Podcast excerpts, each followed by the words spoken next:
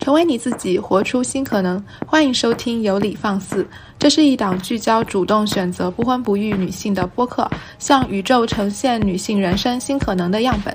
希望能够成为你远航征途上的一座灯塔。你不孤单，与你同行。大家好，欢迎来到放肆谈系列节目。本期节目预计在妇女节前一天上线，所以也在这里预祝各位姐姐妹妹们妇女节快乐。在这个来之不易的节日里，让我们一起为过去努力斗争的妇女们欢呼，也为现在和将来的我们充值更多的勇气。本期节目是两位寸头女生的对话连线。如果你对女生剃寸头也有疑惑，甚至你也有蠢蠢欲动想剃寸头的心，希望这次对话能给你提供一些参考和帮助。那我们就开始吧。大家好，我是土拨鼠哦，我是剪了寸头现在变海胆的土拨鼠。那我们今天邀请到了另一位剪了寸头的小伙伴，那我先不多说了，请他先来介绍一下自己吧。Hello，大家好，我是另外一只海胆，大家 可以叫我叉叉就可以。我现在还是一个大四的学生，马上要毕业。很意外的又邀请到了一位妹妹啊！我先说一下我跟叉叉怎么连上线的吧。我们前一期节目是关于服美役的那一期节目，那我就特别好奇那些剪了寸头的姐妹们。她们感觉她们好像是真正的完全不服美意的一群人，我就到豆瓣上去搜了一下，豆瓣上有一个，反正我最近一直刷到的小组叫做“女生寸头超爽小组”，我就在里面看到了一篇文章，叉叉写的，回头我会在 show notes 展示出来。然后感觉叉叉在那篇文章里写的内容，还有他展示的图片，都给我一种哇，好自由、好清爽的感觉，我就。抱着那种 不抱期望那种录制前一天给他发了私信，我就希望他在某一天的几点前回复我，然后能赶上我们那期的录制。后来好像是几天之后，然后叉叉说：“哎呀，没看到私信，然后就是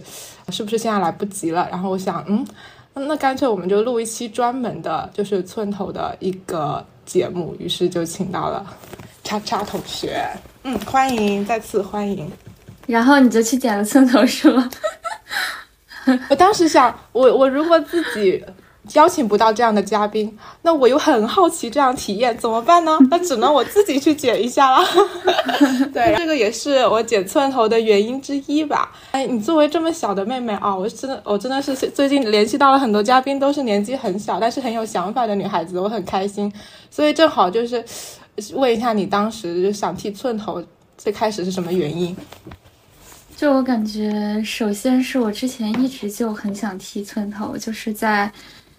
接触女权主义之前就可能有这样的想法。因为之前有段时间我头发已经非常非常长了，早上起来的时候就感觉它贴在我的头皮上面，不属于我，我就一直为这个东西很苦恼。早上有一天我就会梦到我。是光头的样子，就我头发都掉光了，然后我就梦到自己光头的样子，就好像也还没有很奇怪，就是很正常的感觉。然后第二次就是我已又很想剃，就是我看到另外一个女生，就是。虽然没有变成很好的朋友，但是她那个头发就像小草坪一样，超级有生命力。我就好想拥有一块自己的小草坪的感觉，但是还是没有剃，因为当时觉得啊，扁头啊，怎么怎么样，这样不好看，怎么怎么样。就直到这一次，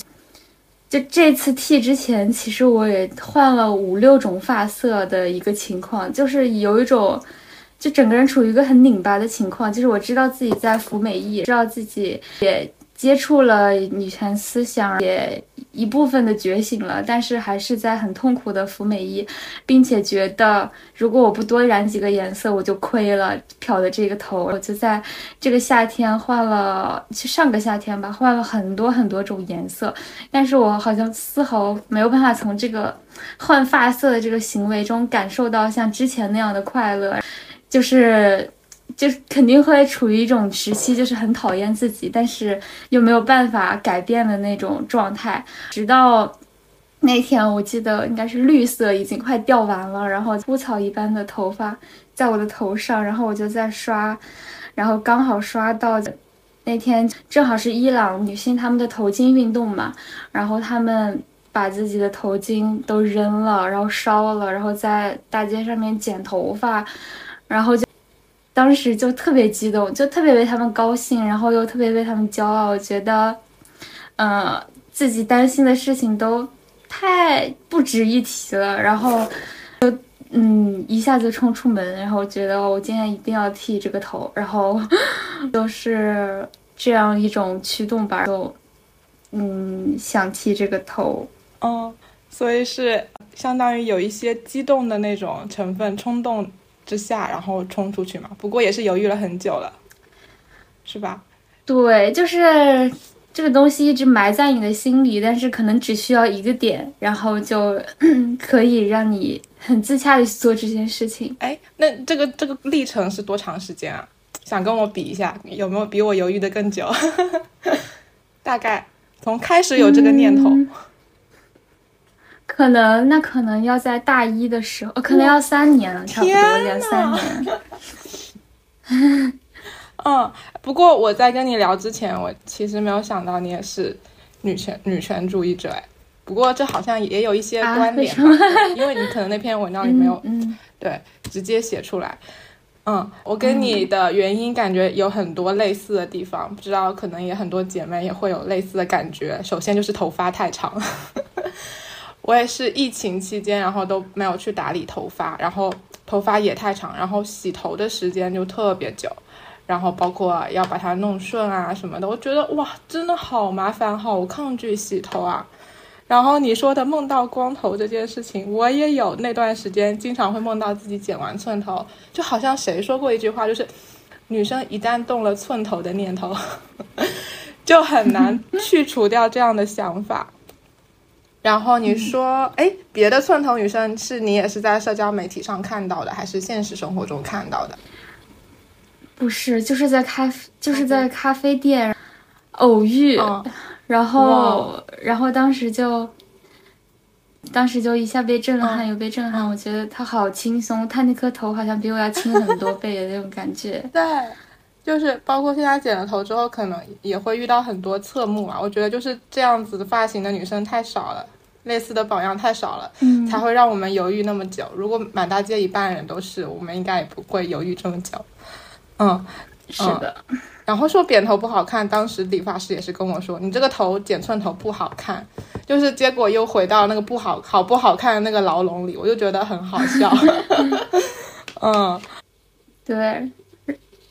然后我第一次去的那个理发店就是一个男 Tony 嘛，他不给我剪。对，他他，因为他好像还是个蛮出名的那种理发店，他特别怕自己招牌会坏还是什么东西，然后他真的就没给我剪。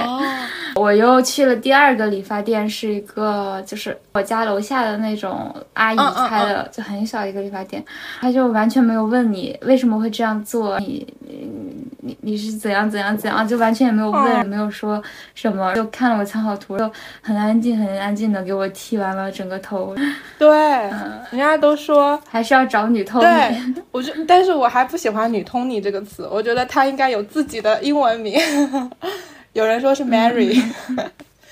找 Mary 老师剪头。对，嗯，然后男生好像就更在意自己的面子。对啊，哎，那就顺便来讲一讲你剪头这个过程吧。就是刚才那个，就是全部了吗？还有没有什么别的特殊的体验？剪的过程啊？别的特殊的体验，就是那个刀在你那个推子吧，应该说在你耳边飞的时候，哇呀，你啊，怎么形容那个感觉呢？就是感觉是瞬间达到了一种自由的状态，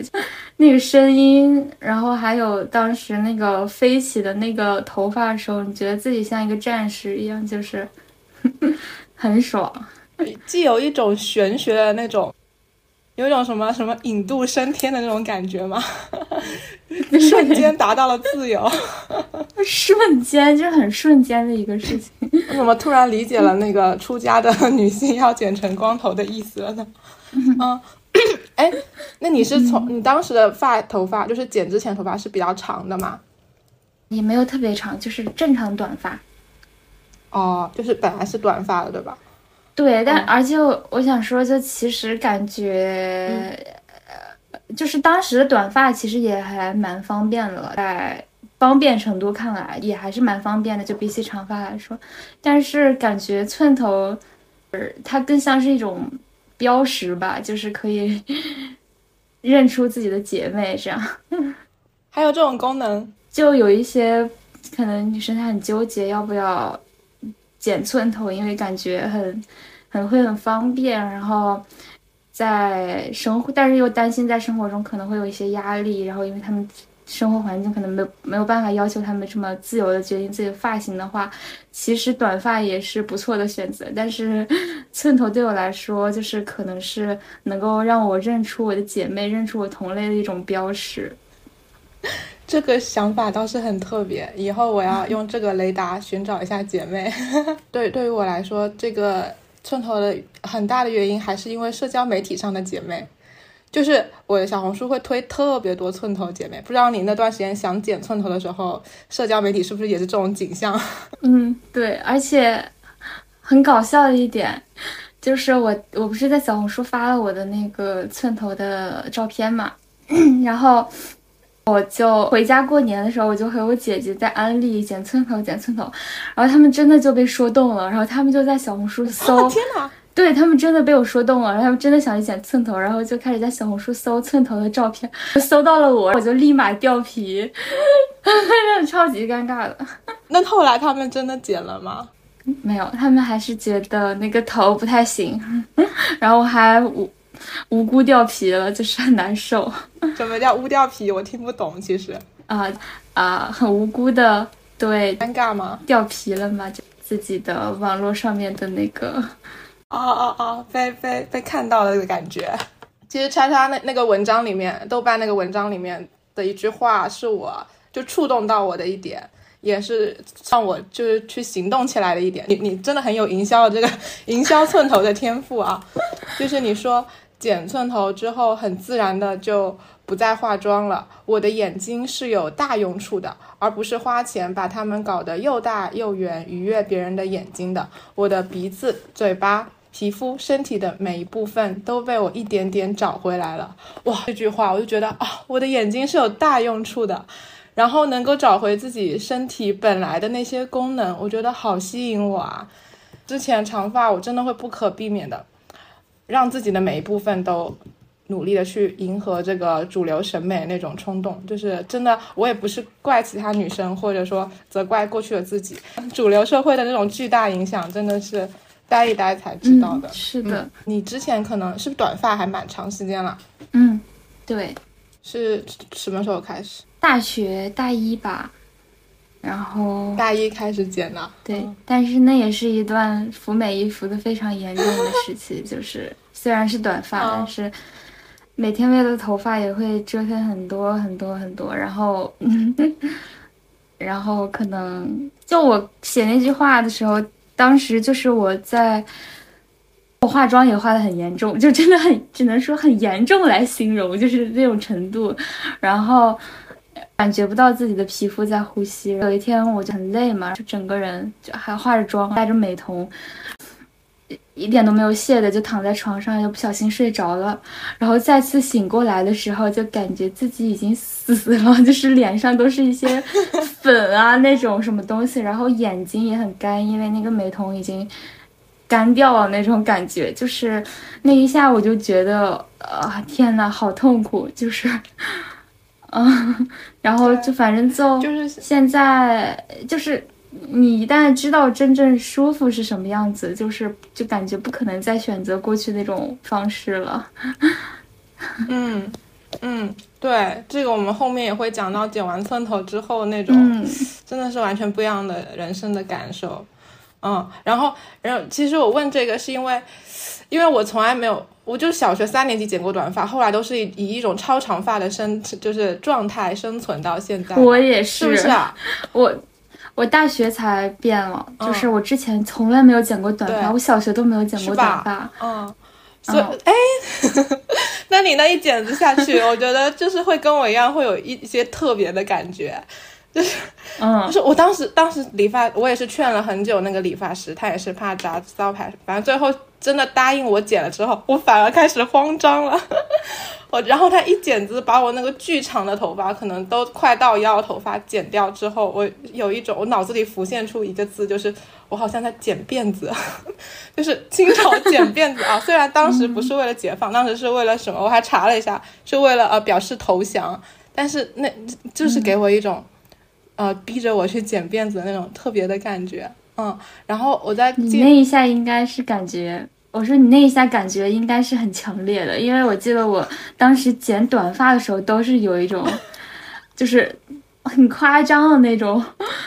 强烈感觉。对，哎，就是内心就是哦，哇，那个反正有点像坐过山车的感觉，嗯，然后再看到镜子里自己，它有个过程，慢慢变短的过程，嗯，然后看到自己完全不符合主流审美的样子，内心还是有有一点触动的。我不知道，我觉得我特别理解自己，允许自己还有一些父权制的压锁枷锁在，嗯，然后我会觉得这件事情确实不容易，所以我充分理解所有，包括你，你姐姐是吧？就是没有没有办法去，就是真的行动起来，就觉得这件事情对于现在的女生来说，确实是一件非常不容易的事情。然后我甚至因为害怕自己接受不了，我有提前买了很假很假的假发。嗯，但是后来退了，看上去太瘆人了。嗯，好，那我们就赶紧来说一下剪完寸头之后我们的生活是怎么样的感受。嗯，你先来说说看吧，就是剪完寸头之后，你可以说你，我觉得不知道你有没有这个过程，就是刚剪寸头的时候是一种感受，剪了一段时间又是另一种感受，你会有这种区别吗？而且我刚。刚去剪那一天，我还化着妆，淡虽然是淡妆吧，但是还化着妆。在想剪完要不要戴点大的耳环或者怎样，就是说什么哎呀穿不起裙子，要戴大耳环这样子，然后 就。以这这这个这个形象去剪了头发，回来还在想啊，我哪些衣服还能穿，哪些衣服还可以搭，哪些衣服已经没办法穿了，然后还想去为了这个头再再买点衣服这种感觉，然后可能就过了，然后一开始不太适应，就是不太敢照镜子，就每次路过那种厕所或者什么地方。我会不敢看镜子，我觉得有点震惊，就是不太认识自己。就去服装店啊什么，就反正有镜子的地方，我就会不看，不看。结果可能就这样过了，其实也很快，可能也就不到一周的时间，然后发现自己已经太久没有看过，已经忘了这回事情了，就已经忘记。就除非路路过镜子的时候会很害怕，哎，就是然后别的时候都会忘记。看今天自己什么样子这种感觉，然后就很自然的就不化妆了。就是一开始可能还会就是觉得有些重要场合我要化下妆，然后怎样，但是后面就是慢慢的，就是完全你忘记自己有头发的时候是什么样子了，然后就不会再去化妆，然后。我因为那刚剪完之后是一个秋天嘛，我还记得，因为当时我本来让我妈给我寄衣服，但是一直以为我会回家，所以我就又懒得让她给我寄，然后我又懒得买，因为我感觉买的话又又要拿回去又很麻烦，我就只有两件卫衣，还有一件是公司发的那种，我就。每天都在穿那两件，就过到了冬天，就我从来没有这种感觉，就是两件衣服原来就可以过一个季节，就是 很神奇。就可能那段时间过去之后，才会发现我我去已经冬天了，然后就发现自己这这个秋天就只只换了两件衣服，也基本没有化妆，然后我的美瞳什么的也都干掉了，就这样，慢慢的发现自己其实有了一个很大的。转变，然后大概是这样一个过程吧。你可以先讲讲你的，我想想有什么我再补充。好的，好的。但是我想先说一下你这个过程，跟我也很像。但是我发现寸头好像是一个起点，嗯，就是对，从头发开始，就是到妆，对妆容，再到服装，整个身心，对就不一样了。我觉得好神奇。对，就是他，我没想到我剃了之后就可以这么快速的帮我脱美意，就是还很惊喜，因为真的当时还挺挣扎的一个状态，就是每天还在敷，然后每天还在化妆上班，怎样怎样，然后剃了之后，好像突然就没有这么多顾虑了，然后，嗯，然后你好像就是，因为你好像就是脱离了那个。呃，大家会告诉你，你这样你怎样会更好看一点，然后就是好像没有人会去给一个寸头女生这样，就是这样每天去跟她讨论这样的话题，然后就突然脱离了这个话题。你说的这个就是好像短发哦，它成了某种可以不美的豁免权，就是豁免的金牌。而其实我觉得这背后，因为短发是一个就是大众意义上的男性的发型。而男性也有不美的豁免权，我是这样来推的啊，有道理。嗯，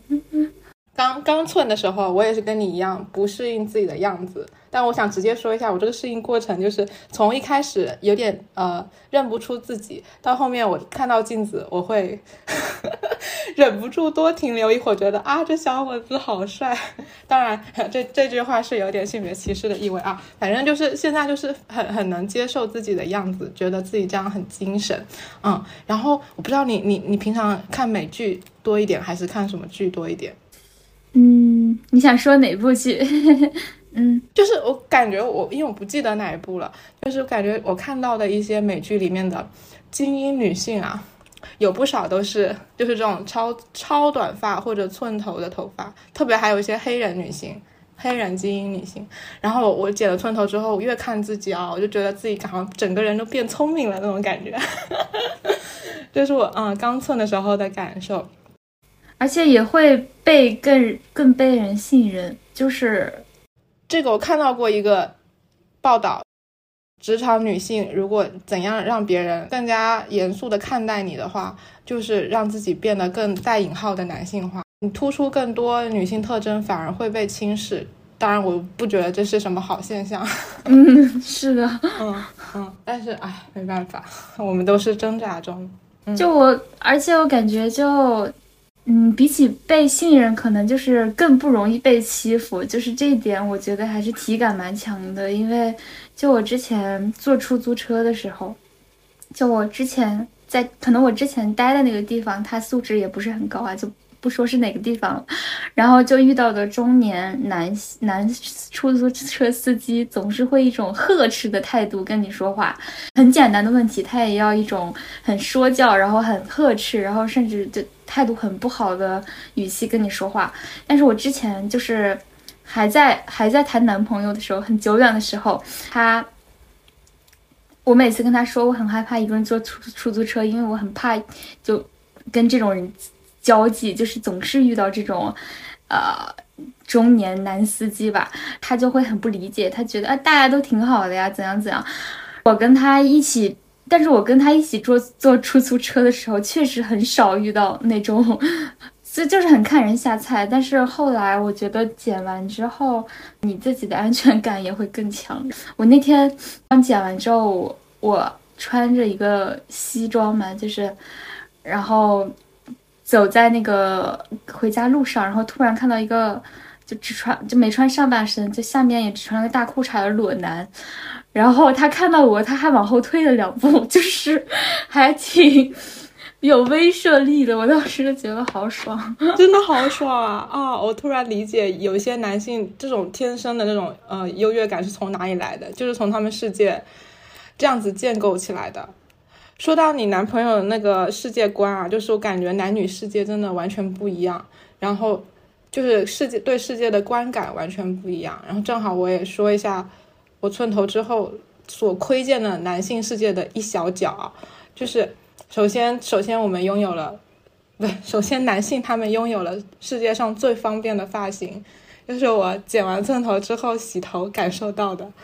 我我这次来实习都没有带吹风机。然后本来想买的，然后我看到同学们都有，嗯，然后我就觉得，哎，对了，我没有吹风机。然后在我想买的时候，我突然意识到我不需要，就是，嗯，我真的擦一擦就干了，然后再然后就省了吹风机的钱，然后再加上更不要提节省，就是洗头发的那个时间，就是如果以前长发洗加吹至少半小时嘛。嗯，然后寸头之后自然没有呃化妆的习惯，省了化妆品的钱。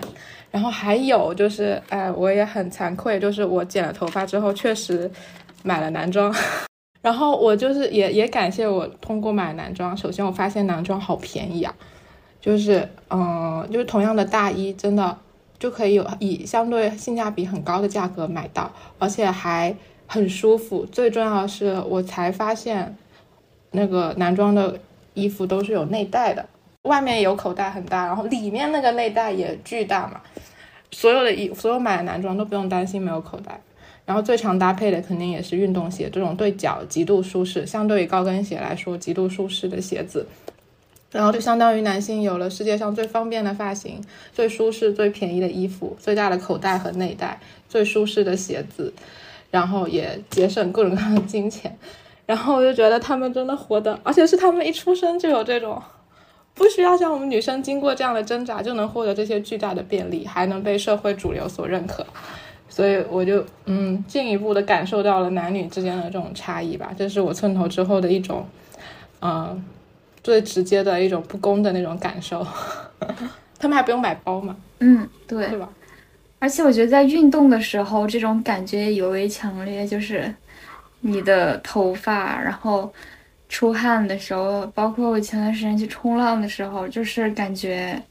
太方便了，就是 不像那个长，就是我姐姐是长头发嘛，就是一沾水，然后又会整个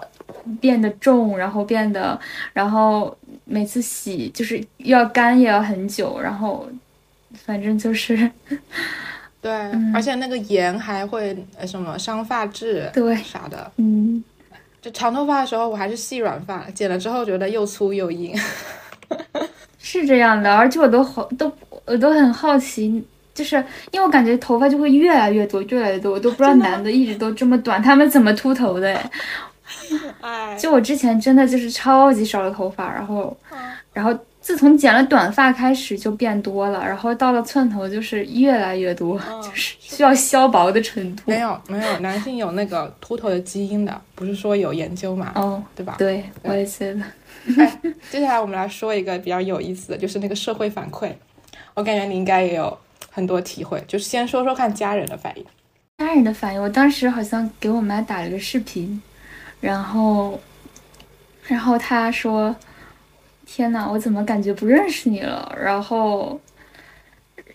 然后，然后没了。然后他好像在两分钟之内接受了这个事实。对，然后，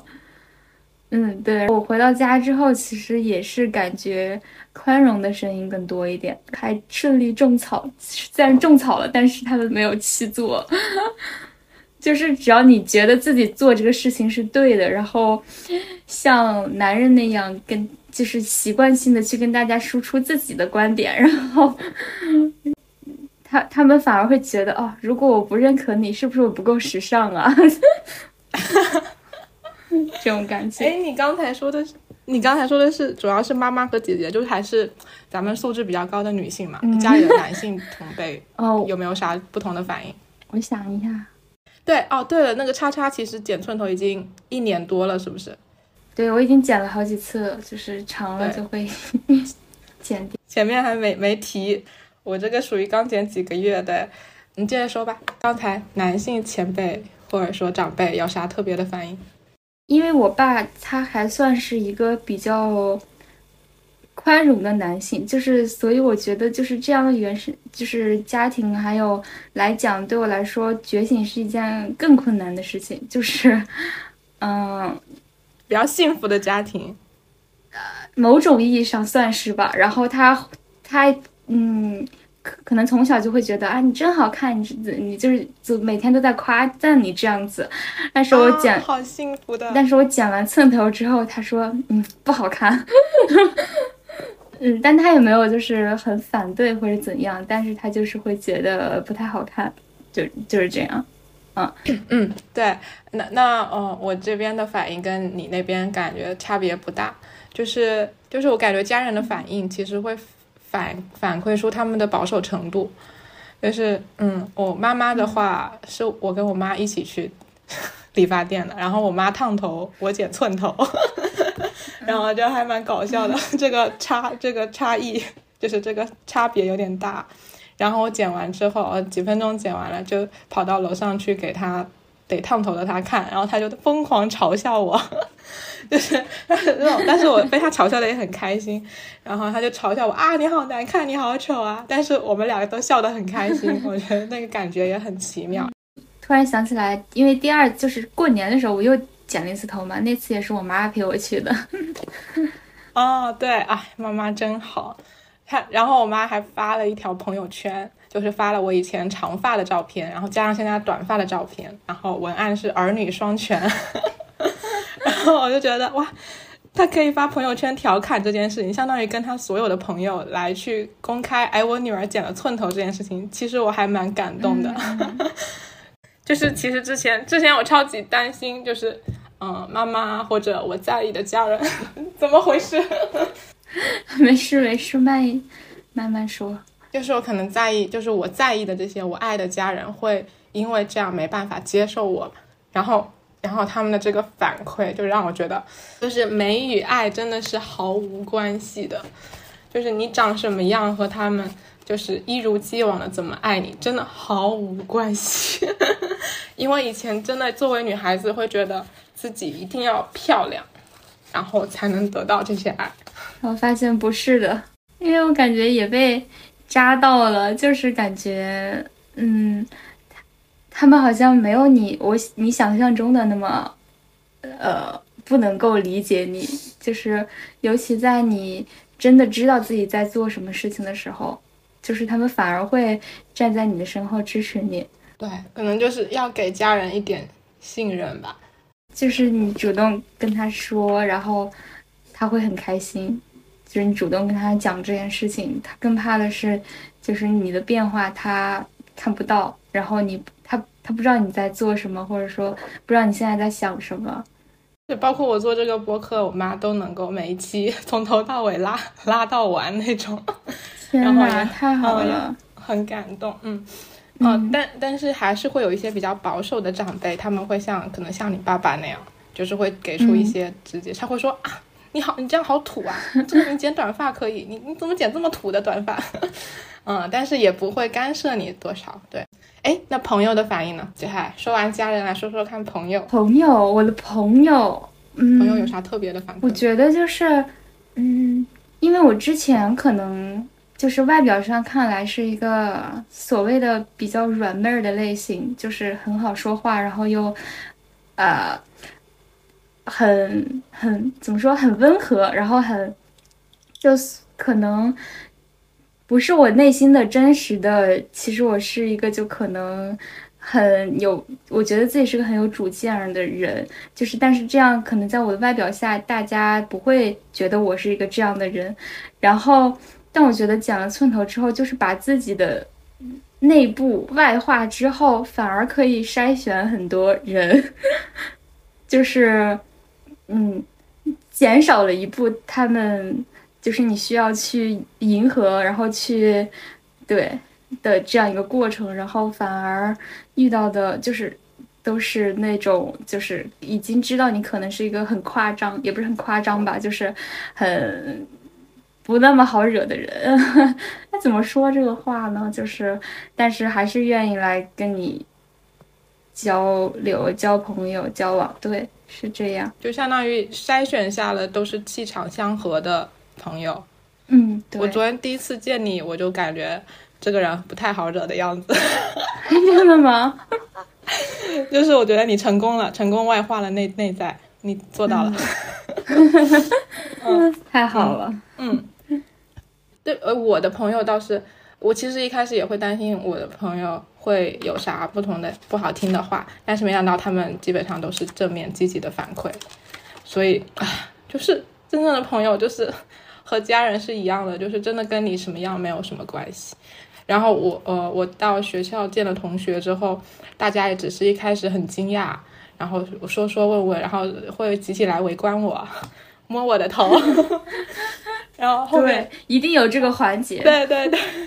然后后面就习惯了。然后我这两天不是刚来实习嘛，我想大家不是很担心那个到公司这个头发会不会受影响嘛？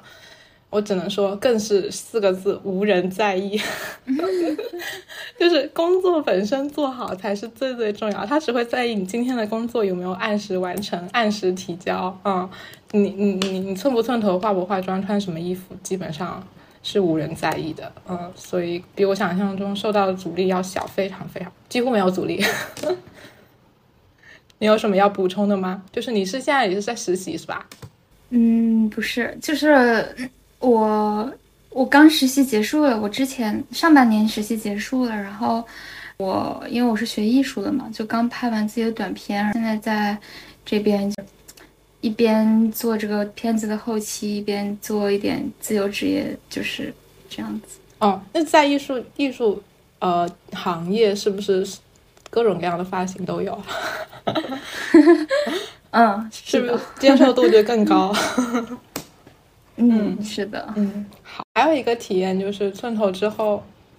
呃，经常会以第三视角观察到那种过去的自己。比如说你现在看到别的女生，就是比如说我们早上有很早很早的行程，就是大家还要早起十五分钟化妆，然后或者是科技的补妆啊、不化妆啊。就我自己之前其实也是这样的，会会感觉自己跳出来，好像看到了以前的自己，这种感觉也很奇妙。过去、现在和未来的我好像是三个很独立的人，然后互相不理解，偶尔理解一下。嗯啊，不愧是 你是编导专业嘛？感觉这个很有画面感，跳出了三个画面的感觉。嗯，然后我就是在剧组的时候也是这种感觉，就是嗯，大家明明都那么辛苦了，然后还有人。就是工作人员早上要早起，先给自己化一个妆，就可能通宵不睡，真的觉得有点。然后可能就只是先把妆卸了，然后再重新化一个妆。然后我之前在在韩国读书，就是有交换过一年嘛。然后因为韩国那边就是他也是一个很重视外貌的一个 国家，然后当时的韩国同学也是。就是经常出现这种情况，就是洗完洗完脸，然后重新化一个妆，就是这样，然后继续去上课，然后这样子。嗯，因为他之前也通宵是吗？对，就虽然可能大家都觉得韩国男生要比我们这边男生更注重外表，所以就是在这方面要平等一点，就是在打扮上面要相对的平等一点。但是毫无疑问，女性就是她。要承担的那个是要更多，就多很多很多倍的，必然的。嗯，而且咱们说平等也是 好的地方平等，这种地方，咱们这不要。嗯，然后哎，然后就是感觉就是嗯，跳脱出那么多框架之后，就是感觉就是面对这个世界的时候，会跳过对自身的审视，好像直接参与这个世界的活动。就是你好像那个文章中也有写到。比起在乎，就是自己在别人眼中什么样，在这个世界是呈现什么样，可能更在乎就是怎样去参与到这个世界之中，然后就是自己的感受啊，自己的好奇心，还有自己想做的事情，就有更多精力去去处理这些事情了。就是人的精力真的是有限的，人老了，尤其感觉，而且感觉就是我。后来也有，就可能过年的时候有戴过一次耳耳环，然后就是久违的戴了一下耳环，然后就在一半的时候我就摘了。我天呐，我就不知道自己之前是怎么忍受这种痛苦，就是还是有那个感觉的。就是虽然总是骗自己没事的，然后没什么感觉啊，大家都这样啊，然后但其实，在一段时间这种舒适状态之后，再去返回。过去就是天哪，我当时是怎么忍受的？就是会有这种感觉，就很像就是以前我们练练跑步的时候，不是会绑沙袋在腿上嘛？不知道你们有没有？然后这个沙袋如果一直带着，你不会觉得它重，但一旦拿掉了，你会觉得无比的轻。嗯，是的，就是以前其实那些不舒服，我们都知道，只是现在突然把它们放大了，都都我们不能忍受了那种感受，很神奇。是的，而且之前真的觉得就是因为我发型变得很多嘛，虽然都是短发，但是可能就是。一点点变化，感觉气质都会很变，所以我就要换很多种衣服，然后觉得这里奇怪那里奇怪。但是剃了寸头之后，就感觉好像随便一件衣服都可以穿，都没有很奇怪，就是都很正常啊，就它只是一件衣服而已。对，就回归到衣服本身，就是衣服吧。嗯 嗯，我也回归到我本身，对，就是我穿衣服而已。对，人穿衣服而已，不用衣服怎么怎么好。嗯，然后。但是啊，我我就是寸刚寸了之后，也是发了条小红书，我甚至都没露脸。但是我不知道你有没有收到过一些让你不适的私信，就是会有一堆，我不知道为什么，我都剃了寸头了，我的目的就是脱离男性凝视，可是还是会有很多男性，就是他们就是那种猎奇式的收藏，然后私信就是专门围猎这一群光头啊寸头的女生。他们私信我，比如说要收我的头发，要买我的头发，点进去他们的主页，他们的收藏夹都是公开的，全是光头女生，然后他们的粉丝，天呐，这好恶对，然后他们的粉丝是那种，呃，就是喜欢光头女生，别呃，别问就是爱什么，类似这种，就是感觉还是有一群，就是好像你性别为女，无论你是什么样子。就是你，对你，你哪怕一个一个手指头都能成为他们发情的对象，然后我觉得巨恶心，我就把那个删掉了，就是把那个那个那个笔记给删掉了，嗯，然后我就是那之后，我我就有一种巨大的愤怒感。当我在努力脱美意、脱南宁的时候，依然有一群男士虎视眈眈，然后我就在想，就是感觉不美，或者说彻底脱离男性凝视，其实是一种权利。你看一下光头男性是不是还是比较多的，大家很容易接受，但是啊，女生的方方面面举止都能 都能啊，我真的是超级恶心。那段时间我就恶心到，就是在男权的话语语境之下，就是他们拥有更多的权利，所以他们做什么事情都理所当容易被理解、被认可，然后。更少的挨骂，对，哪哎我们不挨骂，哪怕这样所谓的被捧着，我也觉得无比的恶心。嗯嗯，然后感觉好像性别是在父权社会下有某种原罪感，或者说地位还是，所以我就在想，就是在我们改头换面之后，我们还需要做更多的事情，争取那个比较实、更加实际的话语权。当然，我们的勇气已经很大了。但是我当时觉得，哇，自己敢于在现在这样，我们敢于在在现在这样的社会剃寸头，我就觉得自己的勇气值得做更多更大的事情，然后去挑战一些人生中真正的挑战。比如说，以后我期待在某部大片里看到叉叉的 后期的那个名字。谢谢。嗯，对，所以我觉得这是就是。呃，脱美意之后的一个更进一步的思考吧，就是感觉我们可以做更多。是这样的，就是可能前期的时候是很愤怒，然后很有表达欲，然后很想去斗争，然后向外的输出，就是表达对输出。但是到后面的时候，反而就是更重视自己，然后自己内部，然后自己是怎么想的，然后这样子。说回到。头发发型这个是属于女性身体的一个社会规范性嘛？就这个社会要求你女性普遍需要是比较长的一个头发，然后男性可能是比较短的头发。那我们就引出那个前上周的那个研究生的那个事件，之前有看到这个新闻吧？嗯，看到了。嗯，就是他。呃，那个研究生女生她染了粉头发，然后被网暴。对，她的那个小红书也还在嘛，就是因为拍小红书的时候是在病床里，病床上，呃，给爷爷看他的录取通知书，然后当时是染的呃粉色的头发，然后就被网暴了，就是而且感觉网暴的程度还不是简单的评论，还是追着骂那种，追到人家学校里骂那种程度，他们好闲呐，真的。然后，然后最后就是，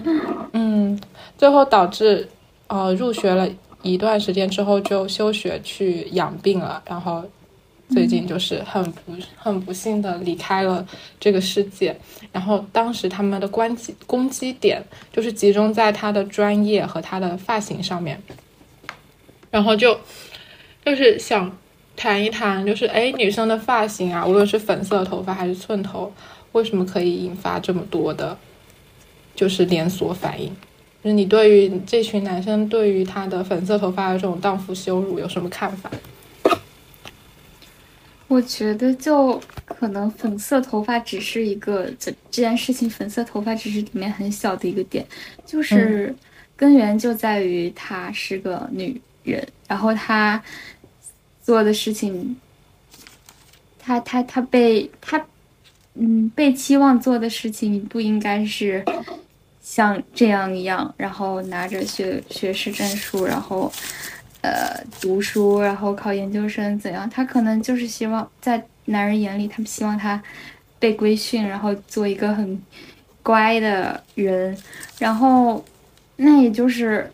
其实我觉得就根源还是在于，就是在这样的语境下，女人做什么就很容易被。呃，找到理由去指责他，对，因为，嗯，就哪怕是造黄谣也好，就哪怕他没有黄谣，就是你只要揪住他这个点，你就可以对他让他下地狱，或者说让他，呃，在身败名裂。但是对男人来说，其实不就不是这样，就是你。哪怕他真的做了很多坏的事情，但是依旧可以心安理得的逍遥法外，就是，对，嗯，所以我觉得根源上还是，就是男性具有更大的话语权，就是代表着他们的权利，然后这种权利，就是让随便他他们可以随意的去指责，然后心安理得，然后对，哪怕看他造成了这样的后果，然后。也他也不觉得内疚，这样做下去。对对，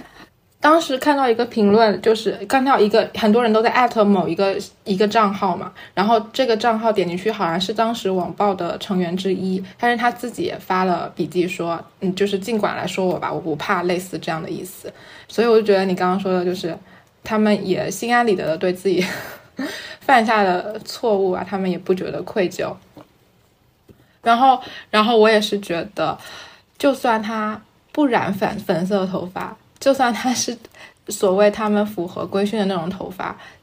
嗯，他们他也未必不会受到网暴。嗯，就是你说的，就是男性凝视关于外表其实是非常小的一部分。男性凝视的定义其实就是男性作为优势的一方，他可以审判女性的一切，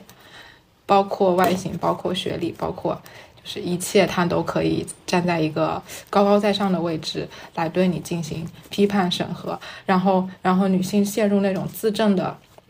漩涡里，就是会很容易像这样爬不出来。嗯，然后这边就是想要推荐一下，这也是下一期嘉宾推荐给我的一本书，叫做《从缠足到美容手术：中国女性身体的建构》。这里面讲了，就是从缠足啊到平胸放乳的过程，到最后美容手术，其实这些都是围绕着女性身体进行的一种社会性的剪裁吧。然后里面也说到了，成为什么样的女性其实是社会规训的产物。然后，女性的身材其实是一种话语霸权下的社会性，而不是自然性。所以，包括前面说的社会规训、话语霸权，其实都是父权制的霸权之下的产物。嗯，然后我在读这本书的时候，也能够感受到女性身体的极度不自由。就是跟我们现在自己自主做出的，比如说剃寸头啊，呃，染粉发，其实也是一种反叛的表现嘛。但是当时，比如说缠足的时候，缠足与放足的这个过程，其实仍然主导去做这个事情的仍然是男性，就是掌握话语权的男性去鼓励大家缠足，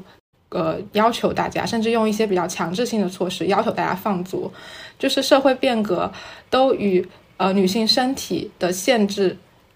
或者说剪裁相关。我就感觉 女性真的需要，就是嗯。需要形成像女性主义啊、女权主义啊这样的思想，然后有我们自己的指导路线，然后掌呃夺回对自己身体的掌控。我觉得推荐大家去阅读一下，可能学术性比较强，但是因为与我们的生活有很多的共鸣，所以也可以大家可以去读一下。嗯，你刚刚说这个的时候，我想到就是说，啊，就是女性身体的。就是社会下的剪裁嘛，就是不同的，就可能之前都是一些很，呃，外化的，就是一些规则，然后要求你这样做，就是你要缠足还是怎样。但现在可能是一种更隐性的，只不过就是大，呃，没有说要要求你，啊，要。要苗条，要瘦，要要好看或者怎样，但是其实这条枷锁一直都在。然后我想到，就是我之前，就是因为我前几天看到一个，就是他在现在又在流行一种外扩的内衣胸衣，就是 bra。然后我。因为我很久已经没有买过、没有穿过 bra 了，就可能两三年都没有穿过了。然后我就突然想到，我小时候，因为我发育的比较早，就是胸略大，然后当时就会很羞耻这个事情，因为就是当时还在初中嘛，然后青春期的时候就很羞耻这个事情，就就找一些能让它变看起来变得很小的胸衣。对，然后在长大之后，然后。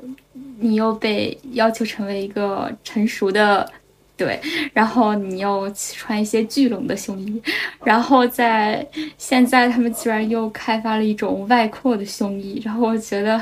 很震惊，就是就是他们对，因为我觉得可能这个根源就在于他们对你的身体价值的看重是。远远超过你的社会价值的，就这种会让女性自己也觉得这是一件无比重要的事情，因为马上到妇女节了嘛，今年跟我说妇女节，然后我看淘宝上面就是把妇女节又变成了一个购物节的一个状况，就是 就觉得很，就觉得哎。他的营销手段就是你要对自己好一点，或者怎样怎样，但其实都只想割你韭菜而已。因为妇女节，它之前本来就是女性抗女性先辈们就是牺牲了很多，然后流了很多血汗，然后才争取到来的，要庆祝就是女性劳动的一个节日。然后，嗯，不光是庆祝吧，可能也要就是让我们去铭记他们做的这些事情。然后，但是现在变成了一个购物节，然后我觉得就是完全与他的初衷相悖的一件事情。然后 突然想到他这个，对，其实这本书里后面也有说，整容手术肯定不是说啊，大家要求大家所有女的都给我去整容，反倒是呃女性自主、自觉、自愿的去花这个钱、受这份苦去接受整容手术。嗯，然后他也提到了消费、消费主义、全球化、技术化。对女性身体的影响，也是现在的一种新的状态。包括我们现在自愿花钱化妆啊、医美啊，都是一些比较隐性的规训。但我感觉后面的那些，就是主导的人依然是男性，就是不是对维多利亚的秘密的，就是总裁不还是老头子吗？就是这些后面的呃那个主导人的性别。父权的观念依然是没有变的。你最后有没有什么干脆就就是在妇女节这的这个节日有没有什么想要对各位妇女们 说的话？好像也没有 什么，因因为已经说了这么多了，感觉就是希望就是大家能够一起找到一条就姐妹们能够站在一起的一条路吧。就好，那我就最后引用一下这本书的最后一句话，我觉得对于我们今天这个主题也有很多的参照性。就是当我们离开镜子的时候，我们整个视野都发生了转变。我们生活的意义不再是通过我们的外表去取悦他人，相反，我们将更强调去致力于整个生活世界，去通过我们自己核心存在，让我们自己感到轻松愉快。只有当我们去拥抱自我，拥抱我们自己的生活，生活才会圆满。嗯。好，那今天就非常感谢叉叉在周末的早上 跟我完成这次录制，也希望嗯叉叉接下来学业事业顺利，然后嗯尽快的 在大片中看到叉叉的身影。谢谢你，也祝你学业顺利啊！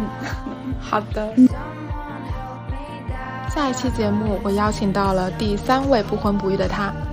他是从十八岁起就开始独自旅居的孤独家，他拥有超多技能，能让他自如地享受丰盛的独居时间。不婚不育的孤独似乎在他这里并不成立。我们一起期待一下下一期的嘉宾吧。感谢收听到这里的听友们，我们的节目会在小宇宙 APP 首发，也可以在苹果播客 Podcast、网易云音乐。QQ 音乐、喜马拉雅收听我们的节目，欢迎大家评论、收藏和转发。再次祝大家妇女节快乐，天天开心，保持健康，早日实现财富自由。